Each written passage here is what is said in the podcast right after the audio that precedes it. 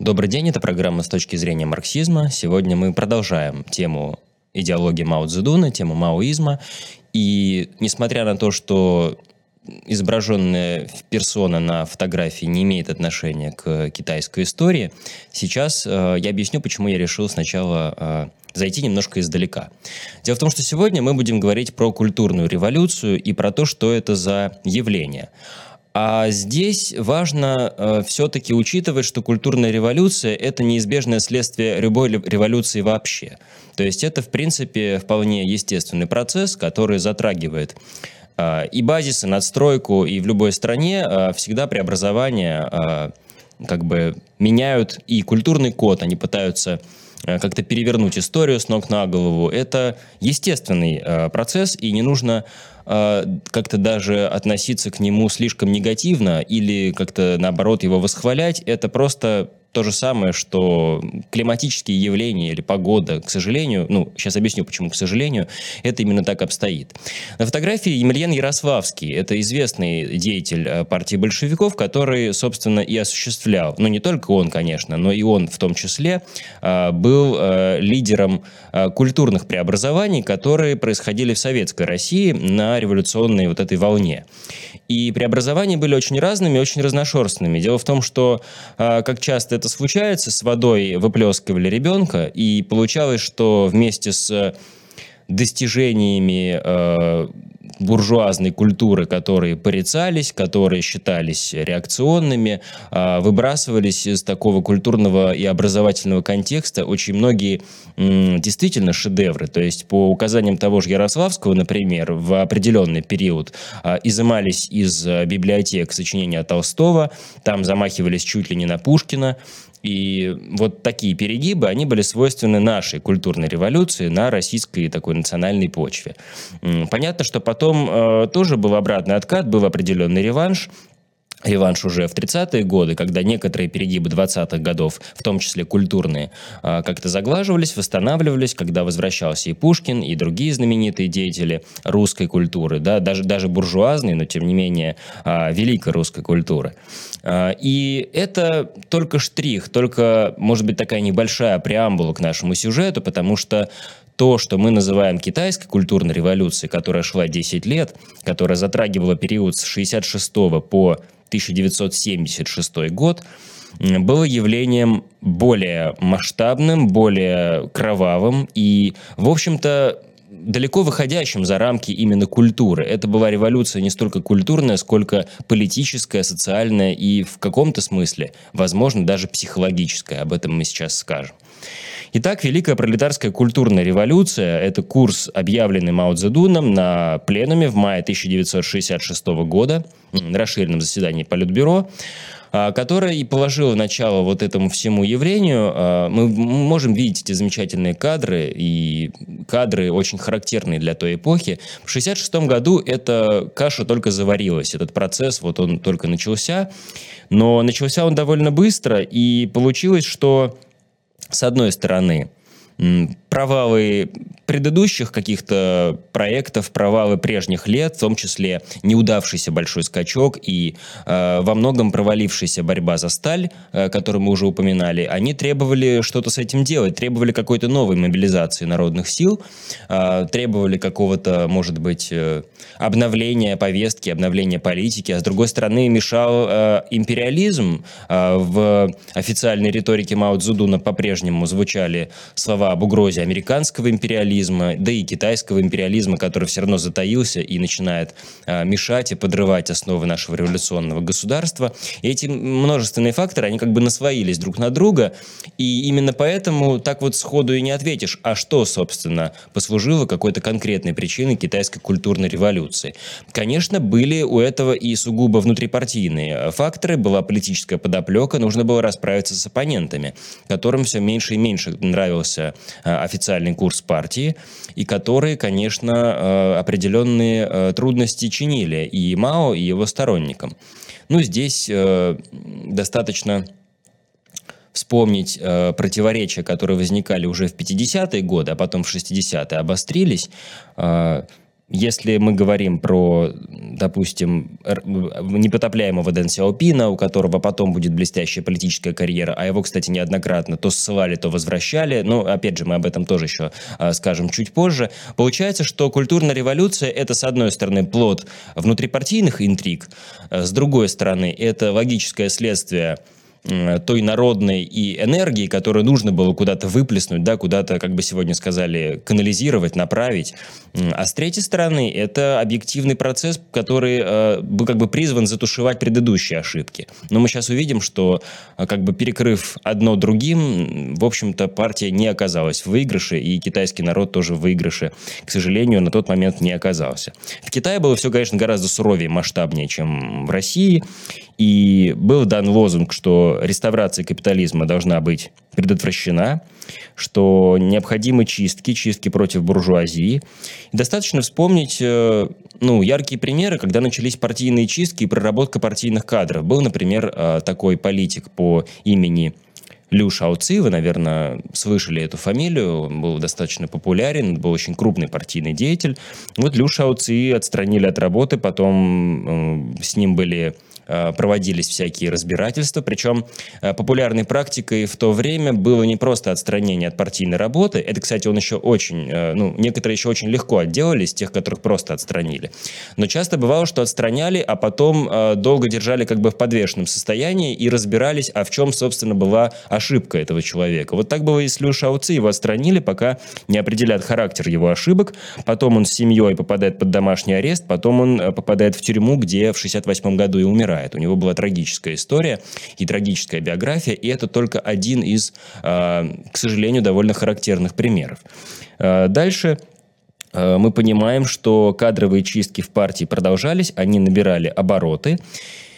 И здесь, э, опять же, я время от времени буду делать эту оговорку, чтобы не э, показалось, что я специально как кого-то пытаюсь либо очернить, либо как-то э, демонизировать и драматизировать. Нет, у меня такой сейчас цели, конечно, не стоит. Тут, в общем-то, все и так было достаточно демонизировано само по себе. Просто важно понимать, в каком это проходило нерациональном, стихийном и очень таком свирепом, я бы сказал, э, контексте. Кстати говоря, э, я нисколько не выступаю здесь шовинистом, абсолютно, наоборот, скорее. Но это разрушает довольно традиционный миф о том, что китайцы очень рациональны, что они всегда руководствуются какой-то строжайшей логикой, что они э, не поддаются эмоциям, что они все э, как бы делают э, от и до, раскладывая по полочкам и зная, куда они движутся и что они осуществляют. Но вот политика культурной революции, она начисто разбивает эти стереотипы и показывает, что китайский народ мог подчиняться абсолютно иррациональным э, каким-то побуждениям, каким-то стихиям, которые которая неизбежна в период любой, любой революции. Красные книжечки Мао Цзэдуна были такой, а, наверное, мантрой. Это были такие а, сборники, в которых концентрировалась э, мудрость партии, мудрость вождей, которая вела всех сторонников культурной революции.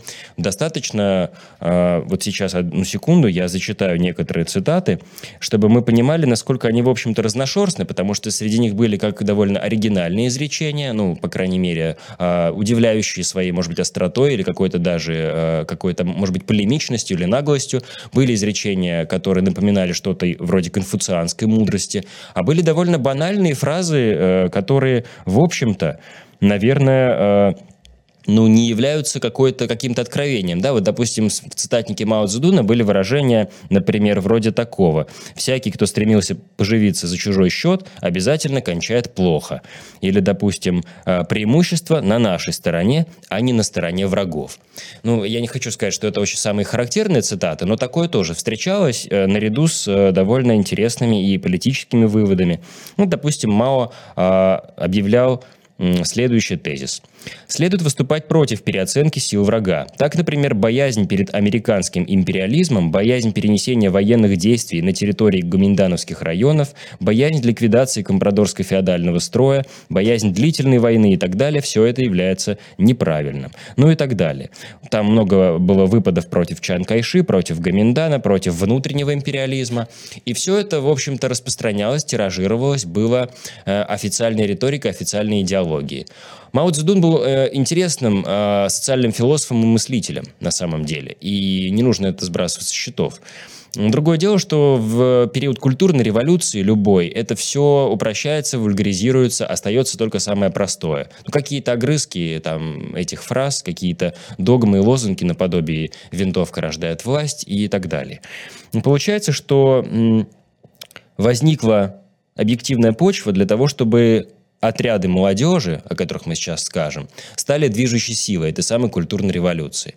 Те, кто э, интересовался этой темой, конечно, знают, что были э, в годы культурной революции сформированы э, специальные, сначала довольно мирные, потом уже вполне себе военизированные отряды. Были так называемые хунвейбины, то есть это студенты, школьники, как правило, ученики старших классов, которые уже э, занимались, сейчас мы скажем, чем именно, в том числе и э, проведением политики культурной революции в жизнь. Были еще отряды дзяофани. Дзяофани, э, или же бунтари в переводе, природе, это отряды молодых рабочих, которые вместе с хунвейбинами а, занимались тем же самым. Они занимались чем угодно, начиная от попыток э, просветить, э, попыток чему-то научить э, китайский народ, но это занимало, к сожалению, ничтожный процент. А в основном это грабежи, это погромы, это довольно, ну, как бы мы сегодня сказали, акции вандализма, а то и просто совершенно жутчайшие убийства, которые просто захлестнули Китай и примерно лет 10 продолжались.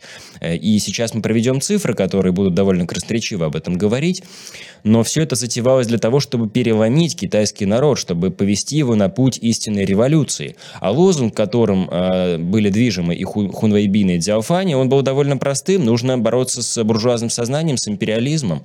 Но, естественно, э, за этим не стояло никакой, никакой конкретики. То есть империализмом или там поклонником буржуазии мог быть объявлен и просто какой-то университетский профессор, и, допустим, какой-то просто человек довольно интеллигентного вида, подозрительного, особенно если он еще в очках.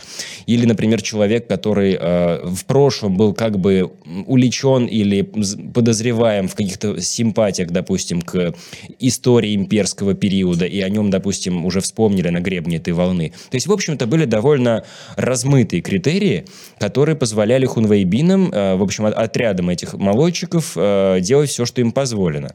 Были довольно массовые акции акции позора, так называемые, которые устраивались в годы культурной революции как в крупных городах, вроде Шанхая и Пекина, так и в мелких городах, в сельских местности, в сельской местности, в провинциях, в различных. Это когда, допустим, на человека надевался э, так называемый позорный колпак, потом его выводили на какую-нибудь городскую там, или сельскую площадь и там прилюдно унижали, да, заставляли, допустим, каяться за совершенные ошибки. Причем, как правило, о сути этих ошибок э, как бы пойманный человек зачастую не подозревал. Но, как но это было все а, публично на показ, и это была такая достаточно неприглядная, прямо скажем, это если еще очень сильно смягчать выражение, а, неприглядная страница а, китайской истории.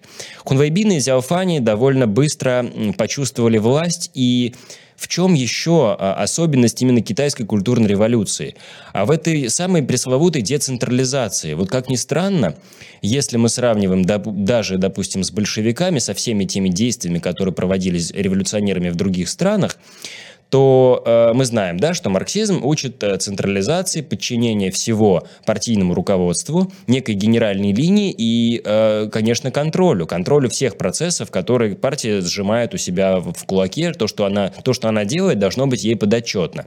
В Китае было совершенно не так. То есть, с одной стороны, мы под знаменем маоизма выполняем некую политику, э, обучаем людей, как им жить, э, расставаться с буржуазным прошлым, читать правильную литературу, э, больше работать в сельской местности, э, заниматься физическим трудом, который облагораживает. Это тоже, кстати, часть важной культурной политики в Китае э, в 60-е годы. Но это не проводилось централизованно, это было отдано как бы на волю судьбы, и хунвейбины, Дзяофани и другие революционные отряды почувствовали свою власть. И они эту власть почувствовали очень скоро. Они проводили акции сами, они выступали с инициативами, которые могут показаться иногда откровенным бредом, да, но, по крайней мере, зафиксированный эпизод, уж по крайней мере некоторые источники его фиксируют, что в Пекине, э, не где-нибудь еще, буквально в первый год культурной революции, в 1966 году, была инициатива хунвейбинов по изменению, например, правил уличного движения. То есть, если мы смотрим на символику цветов светофора, то хунвейбины довольно быстро смекнули, что зеленый цвет – это на самом деле вовсе не прогрессивный цвет, а это цвет э, отравы или цвет алкоголизма, там были разные интерпретации. А вот красный цвет – это и есть цвет революции революции, поэтому автомобилисты должны ездить на красный свет. В общем, вы, я думаю, понимаете, к чему это могло привести, и это действительно привело, потому что на следующий день после введения этого гениального решения э, были многочисленные жертвы, и пришлось э, контрреволюционные правила уличного движения вернуть обратно во избежание таких же самых эксцессов. Но эксцессы на этом не закончились, это была только затравка, это был только пролог к такому очень долгому и довольно необъяснимому фарсу. Потому что наряду с этими акциями позора, о которых мы уже сказали, и то, что худвейбины получили полный карт-бланш от государства и могли делать все, что угодно, появлялись, э, например, э, такие странные явления, как осуждение э, старой буржуазной культуры. Да? Вот был известный случай, когда пианист по имени Лю Шейкунь пострадал от культурной революции. Это был довольно известный пианист, и играл он, как вы догадываетесь, в том числе и буржуазную музыку, в том числе зарубежных западных классиков и 18 и 19 века. Так вот, Шикуню сломали э, правую руку в двух местах. И более того, пять лет он провел в заключении. То есть это тоже э, эпизод культурной революции, а точнее ну, назовем это, наверное, культурой отмены, да, по-китайски, или отменой культуры. Тут уже как вы э, сами, как вам удобно это называть. Но э, это не повод э, как-то только это осуждать или только над этим глумиться. Просто мы видим, что происходит, когда революционный процесс выходит из-под контроля, когда он не направляется Э, партийными кадрами. А партийные кадры еще э, конфликтуют между собой, потому что у них в партии, в китайской компартии того периода тоже начинается деление на группировки, которое окончательно расшатает как бы единство ближе к, к середине 70-х уже годов, когда уже, ну, когда после смерти Мао Цзэдуна начнется вот это вот э, разброд и шатание, но потом уже к власти в итоге придет Дэн Сяопин. Но мы видим, что да, стихия, она к сожалению, бывает неуправляемой. А, что мы можем сказать дальше? Э, чистки затронули совершенно разные свои общества – социальный аспект нас интересует, потому что может показаться, что да, это были какие-то консерваторы или это были какие-то э, поклонники, может быть, э, консерва- консервативного строя. Но вот, например, семья будущего реформатора Дэн Сяопина, она тоже подверглась репрессиям, что Дзяофани, те же самые рабочие отряды, э, они его вместе с женой сначала отвели на публичный митинг, Э, не, на фотографии сейчас не Дэн Сяопин, на всякий случай, это тоже просто эпизод культурной революции, этих публичных всех покаяний и э, всяких издевательств, э, но я сейчас просто хотел бы упомянуть, что истеблишмент китайский тоже прошел эту мясорубку, он прошел ее по несколько раз. Вот их женой отвели на публичный митинг, потом их прилюдно унижали, потом их оскорбляли под домашний арест. Более того, сына Дэн Сяопина выбросили с третьего этажа революционные молодчики, и потом он стал после этого инвалидом. Это все изъяны вот этого неправильно, очень искаженно понятого э, марксизма, который превратился не пойми во что. Более того, Хунвейбины лишали власти и лишали жизни многочисленных местных чиновников. Если брать статистику, причем статистику официальную, которая признается в том числе э, в Китае, около 30 миллионов человек в целом затронули эти общекитайские партийные чистки. Избиения, погромы, линчевания, кстати говоря, линчевания возникнут, когда хунвейбины а, уже войдут во вкус где-то на второй год культурной революции. Дело зашло, конечно, слишком далеко, и власти, они, в общем, поняли, что э, ситуация уже играет не в их пользу. Но опять же, были попытки трансформировать и политическую систему. Мы в прошлом выпуске уже говорили про некую децентрализацию экономической э, всей э, повестки, экономического управления. Но если мы говорим про политические органы власти, то официально партия поручала хунвейбинам создавать так называемые революционные комитеты, и в этом тоже был, с одной стороны, кристаллизован и опыт других предыдущих революций, в том числе французских, ну и такая местная китайская инициатива, то есть нужны ревкомы, нужны вот эти вот комитеты, которые будут сами управлять на местах, местах. И, конечно, там тоже должны быть правильные люди, а главное с революционным настроем, чтобы они не были э, уличены в каких-то симпатиях к э, культуре предыдущего периода. И, да, выстраивать какие-то альтернативные властные структуры. Но, конечно, эти товарищи, они гораздо лучше умели громить, чем управлять, и с э, управленческими функциями было гораздо похуже. Это тоже сильно уже э, проявилось, причем довольно быстро. Э, по статистике, опять же, вернемся к некоторым цифрам, только в 1966 году, э, конец лета, так называемый «Красный август», его потом стали называть в историографии, по официальным данным было убито э, почти 1800 человек.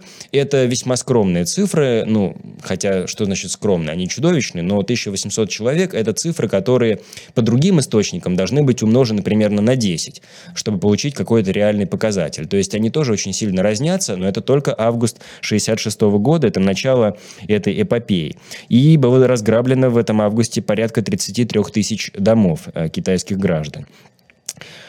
Без всякого принципа, без внутренней логики, мы уже сказали, что проводились массовые убийства. Если брать юг Китая, то есть провинцию Гуанси, например, то в годы культурной революции она потеряла по официальным подсчетам приблизительно 150 тысяч человек, и там были страшные эпизоды, э, связанные с э, пепелищами, с чуть ли не сваренными людьми заживо. Это были жуткие истории, были эпизоды пыток.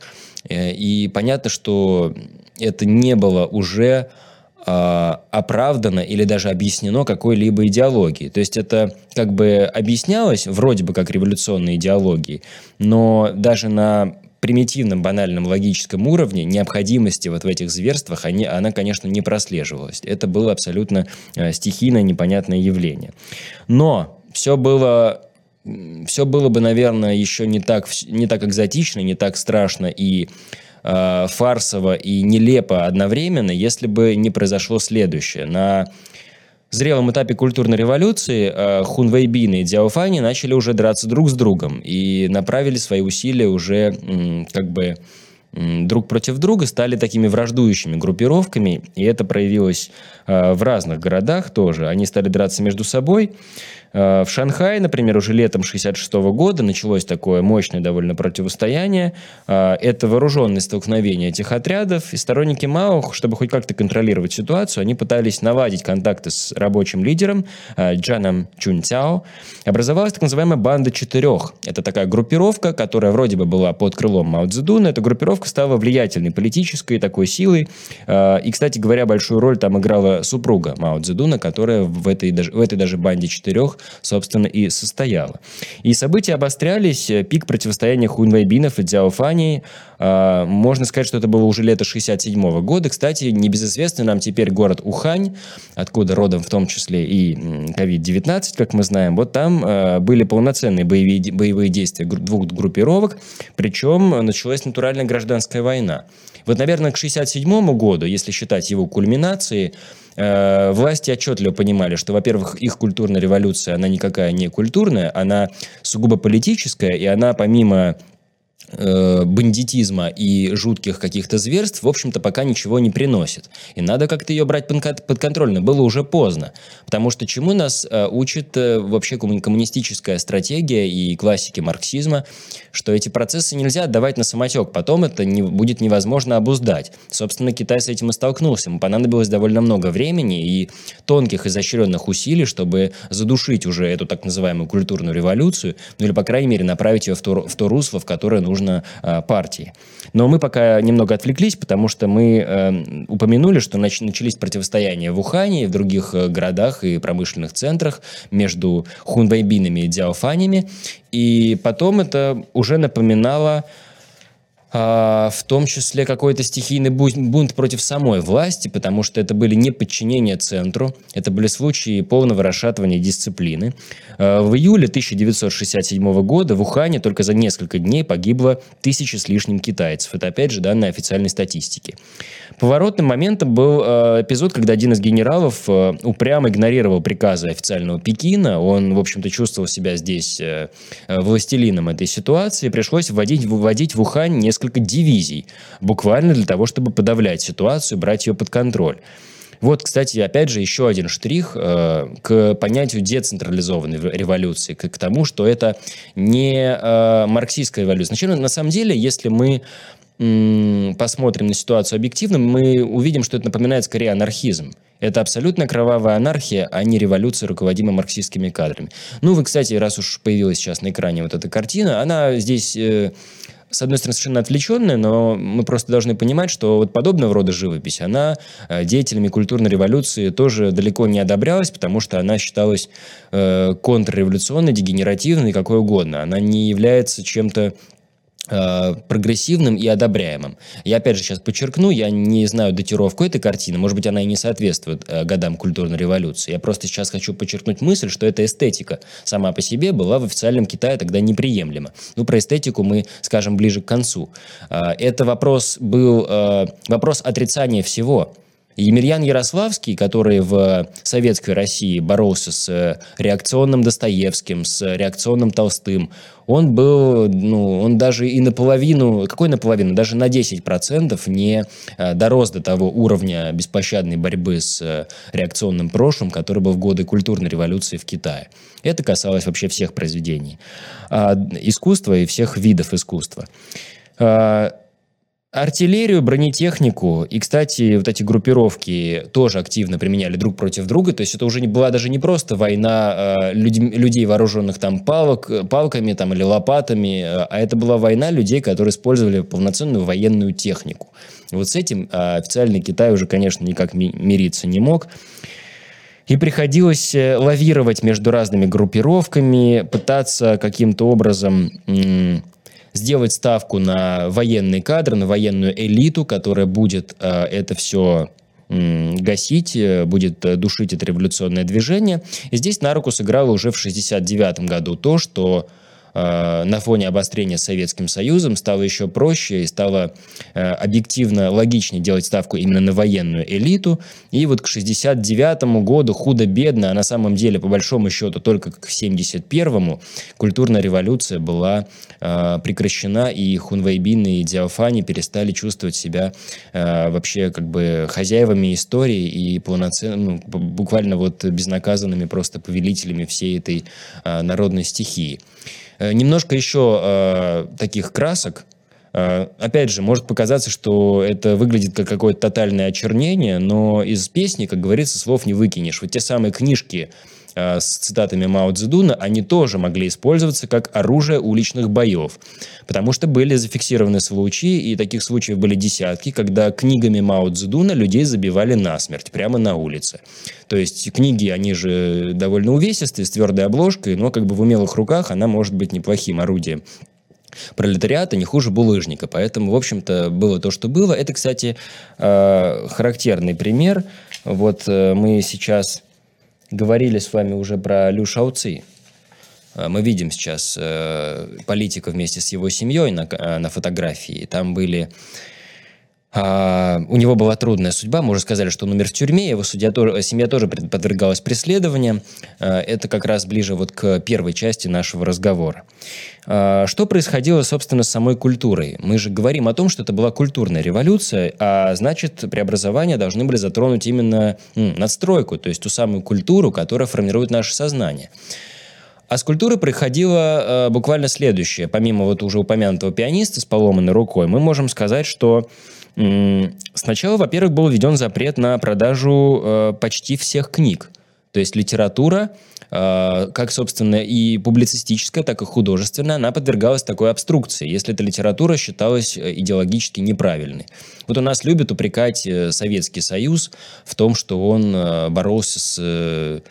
Э, не теми авторами, что он повально запрещал какую-то эмигрантскую, там, белогвардейскую литературу и так далее, что он э, не жаловал религиозных философов, и это тоже правильно, и это, мне кажется, вполне объяснимо, потому что любая идеология, любая революция, она должна защищаться, но если мы сравним с тем, что происходило в Китае в годы культурной революции, то это просто небо и земля, потому что там, в общем-то, обструкции подвергалась практически вся литература, ну, за исключением, э, может быть, цитатников Мао, некоторых его сторонников. Э, этот перегиб потом устранили, и китайцы сами его не отрицают. Но это тоже э, характерный пример. То есть книги Мао были практически, ну, едва ли не единственным таким официально одобряемым источником знаний, информации и э, революционного вдохновения. Э, постановка революционных опер. Между прочим, супруга Мао Цзэдуна тоже приложила руку к формированию культурной повестки. Она сама писала революционные оперы. А революционные оперы в китайских театрах были единственным вариантом разрешенных опер, потому что все остальное искусство, особенно если это какие-нибудь оперы 19 века, они тоже были запрещены как контрреволюционные. Кстати говоря, хороший вопрос. Я лично не знакомился ни с либретто, я не видел этих опер. Может быть, те, кто из вас эти оперы видели или читали, может быть, поделятся в комментариях впечатлениями, или кто-то правда знакомился. Я с текстами опер не знаком. Наверняка это был по-своему интересный пласт э, такого искусства, но мы видим, насколько это как бы объединяло э, горизонт э, зрительского внимания, вообще его горизонт его каких-то культурных предпочтений, потому что все схлопывалось до вот этой вот сугубо революционной эстетики. Э, сожжение храмов и древних монастырей, ну, здесь э, сложно в этом винить только китайцев, это тоже примета любой практически революции, и это, ну, характерный такой достаточно а, пример того, что все реакционное еще связывается с какими-то религиозными предрассудками. Сожжение храмов и монастырей, оно было довольно естественным, наверное, в рамках этого процесса. Вандализм проявлялся на кладбищах, например, остатки э, некоторых э, каких-то склепов. И, кстати говоря, останки императора Вань Ли, который правил в Китае в 17 веке, их тоже революционные отряды выкопали, потом выбросили и публично сожгли. Это тоже был такой акт возмездия за реакционное прошлое. А было ли что-то созидательное? Ну вот давайте посмотрим. А то мы говорим только про какие-то ужасы и эпизоды кошмара, а были ли попытки что-то создать или построить. Да, такие попытки были. Были, например, созданы специальные кадровые школы 7 мая. Они были и так названы в честь э, известного выступления Мао Цзэдуна на митинге 7 мая 1966 года. И таких школ было всего 106, если я правильно помню, в 18 провинциях Китая. И они были образованы для того, чтобы учить новых чиновников. Это были такие партийные школы, если ну, проводить такую аналогию с более э, близким нам контекстом.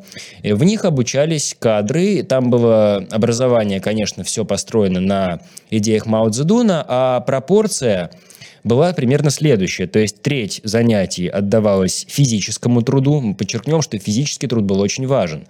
А, треть занятий отводилась теорией, прежде всего, конечно, теорией э, маоизма и теорией э, марксистско-ленинской философии в очень таком искаженном ее варианте. Ну и, наконец, оставшаяся треть – это в одном флаконе организация производства, управление, э, в том числе предприятием, письменная работа. То есть в эту треть попало буквально все остальное. Мы видим, что здесь была некоторая диспропорция и очень много э, внимания уделялось э, э, может быть, даже формированию подлинно революционного духа, и в том числе через физический труд. Это, кстати, коснулось и китайской молодежи, потому что одну, одной из важных инициатив в годы культурной революции было, была организация массовой отправки молодежи в сельские районы, чтобы они там трудились. Была, например, замечательная такая очень масштабная акция, которая получила название «Ввысь в горы, вниз в села». А, вот под этим лозунгом, собственно говоря, молодежь, которая даже была из, э, ну, совершенно нетрудовых слоев, особенно если она была из нетрудовых слоев населения, ее отправляли трудиться на поля, э, в шахты, на тракторные заводы, в общем, в те э, места, где должен, быть, должен был коваться революционный дух. И, в принципе, если проводить это грамотно, если сейчас отбросить фактор принуждения, но на самом деле в этой идеологии можно заметить что-то трезвое, вполне рациональное и естественное. Опять же, если, конечно, ну, не учитывать, что это было сделано принудительно. Потому что, в общем-то, это позволяло в какой-то степени сделать нацию более однородной в своих, может быть, устремлениях, более однородной, э, может быть, знакомой с э, тяжелым трудом, знакомым как бы с разными сферами жизни, чтобы молодежь увидела эту жизнь. Но то, как это было сделано, конечно, было выполнено предельно топорно и достаточно неуклюже.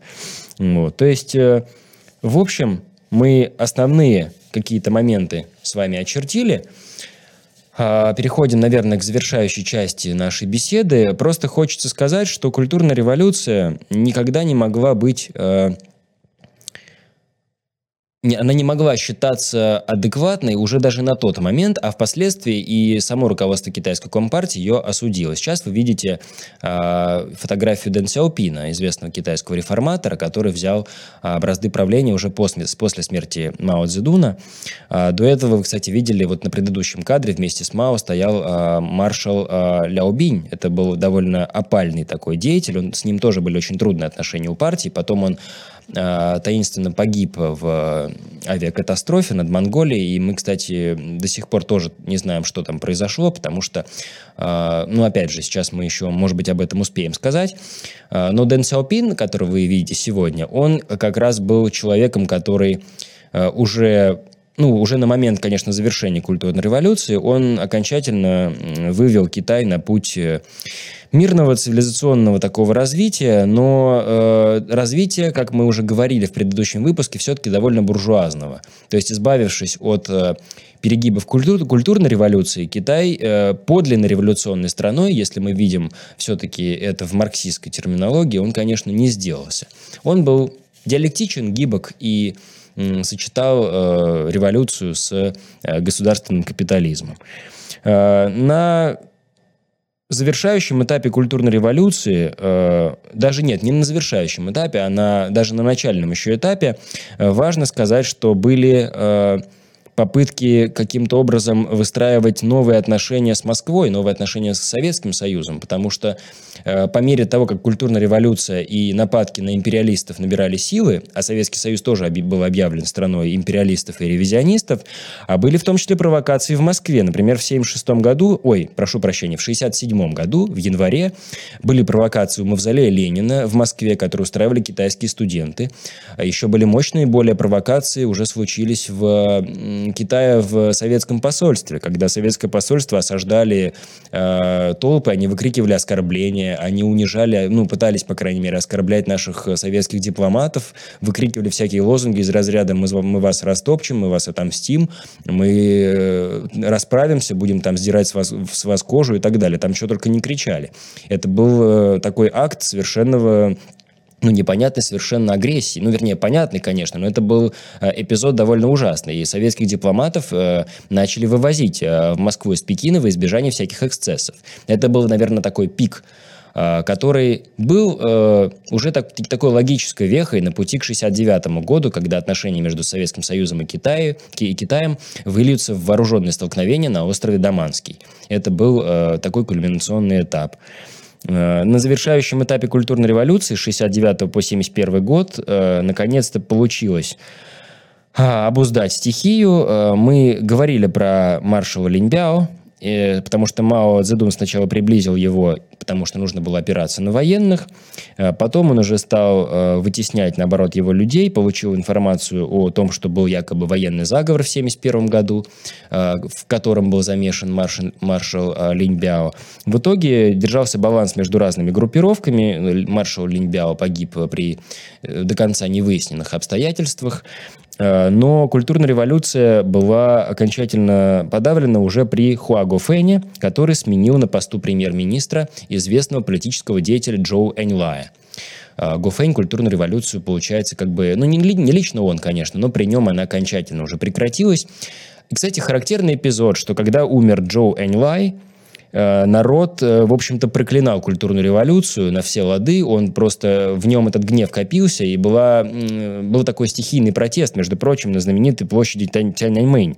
То есть был массовый митинг, и это уже показательно. Это при том, что был еще жив Мао Цзэдун, что эти люди, в общем-то, мягко выражаясь, сильно рисковали, но они выражали свое отношение к культурной революции, потому что они за эти 10 лет наелись ее просто буквально по горло. Они были просто сыты этими всеми эксцессами, этими жуткими кошмарами.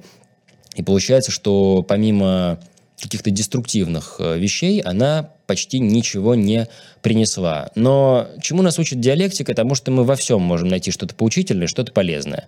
Культурная революция показала, что если бы это все проводилось грамотно, можно взять и мобилизовать огромную массу народа и направить ее энергию в какое-то нужное русло. Потому что, например, революционные листовки, которые назывались дадзибао, были главными органами агитации, то есть такими настенными газетами, да, если так вот упростить. А другие виды революционной пропаганды, те же самые красные книжечки, это, это те самые коллективные агитаторы, коллективные организаторы. Просто когда партия саму, самоустраняется от э, взрощ, как бы взросшенной ей молодежи, самоустраняется от э, выращенных кадров, мы получаем вот этот вот рассинхрон между ее волей и ее планами и э, объективными какими-то историческими процессами. А, мораль э, этой истории э, трагической, но все-таки поучительной. А я здесь как бы не как бы подчеркну еще раз, что в 1981 году Компартия Китая признала официально культурную революцию провалившейся и деструктивной вообще для китайской истории, то есть она тоже осудила весь этот десятилетний период. Нас эта история может научить, э, собственно говоря, тому, что Э, коммунизм, э, понятый без э, марксистской подготовки, без марксистской теории, он может с коммунизмом не иметь ничего общего. И не нужно оставлять козыря нашим идеологическим оппонентам, которые часто будут, вообще рассуждая о коммунизме, говорить только про его самые мрачные, самые кровавые эпизоды. Это вообще довольно излюбленный такой прием в любой полемике, в любом споре, когда речь заходит о коммунизме, а нам говорят о том, что а вот что, что делали вот китайцы в годы культурной революции, а вот он вам ваш коммунизм, да. Или, например, еще, не дай бог, вспомнит про э, красных кхмеров, да, в Камбодже, которые там мотыгами забили треть населения, и вот, вот к чему приводит коммунизм. То, что это не является коммунизмом, э, в голову, как правило, не приходит, но э, это довольно ходовой аргумент, и нам нужно быть готовым к тому, что нам будут об этом напоминать, потому что прием этот довольно дешевый, но очень распространенный. А исходя из того, что мы знаем из китайской истории или с той же камбоджийской, мы должны эти факты признавать, и мы должны зная эти факты и анализируя их, а, не удивляться тому, что нам эти факты будут э, как бы показывать э, и как бы пытаться э, сделать, как бы превратить их в идеологическое оружие против вообще левой идеологии в целом. То, что левая идеология имеет свои искажения и изъяны, и даже перестает во многом быть марксистской, как мы уже доказали и в прошлом выпуске, это как раз э, подтверж... это не вовсе не подтверждает ее непродуктивности. Это то же самое, что по, ну, что об истории, скажем, христианской религии судить там исключительно по крестовым походам или по деятельности, скажем, товарища Тарквимады в годы, значит, знаменитых этих сожжений. Поэтому мораль э, очень простая – Э, китайская революция, китайское, вернее, левое движение, оно не окончено, оно еще будет иметь свои, наверняка, славные эпизоды и свои провалы, равно как и российское революционное движение, если оно все-таки возродится в полной мере. Ну, определ... оно, оно просто находится в дремлющем состоянии, но всему нужна э, подготовка, и не только материальная база, но и теоретическая мощная база, которая является таким путеводителем по а, вообще политической деятельности, по всем политическим процессам, которые происходят. А, кстати говоря, из того, что почитать, ну, можно почитать э, не только, конечно, цитатник Мао Цзэдуна, это скорее как такое, наверное, культурологическое погружение, хотя это тоже очень полезный источник информации. Можно почитать книгу Владимирова «Особый район Китая», можно почитать массу э, исторических трудов, в том числе советских историков, для того, чтобы посмотреть, как э, в Советском Союзе смотрели на маоизм, почему его осуждали. А чтобы понять э, сам маоизм, нужно все-таки по возможности почитать официальные документы. Кстати, хорошо сегодня обратить внимание на труды уже современных политических деятелей. Кстати, вы сейчас вы видите кадры, конечно, из современного уже Китая. Но вот если, например, почитать работы э, Си Цзиньпиня, его, например, двухтомник о государственном устройстве, или, например, работы других китайских партийных деятелей, мы можем посмотреть уже сегодняшний ретроспективный взгляд на маоизм и понять, что из него пытаются извлечь э, современные идеологи, современные политологи, и как вообще, э, есть ли отголоски маоизма уже в курсе современного Китая э, и социализма с китайской спецификой. Спасибо за внимание. Увидимся в следующем выпуске.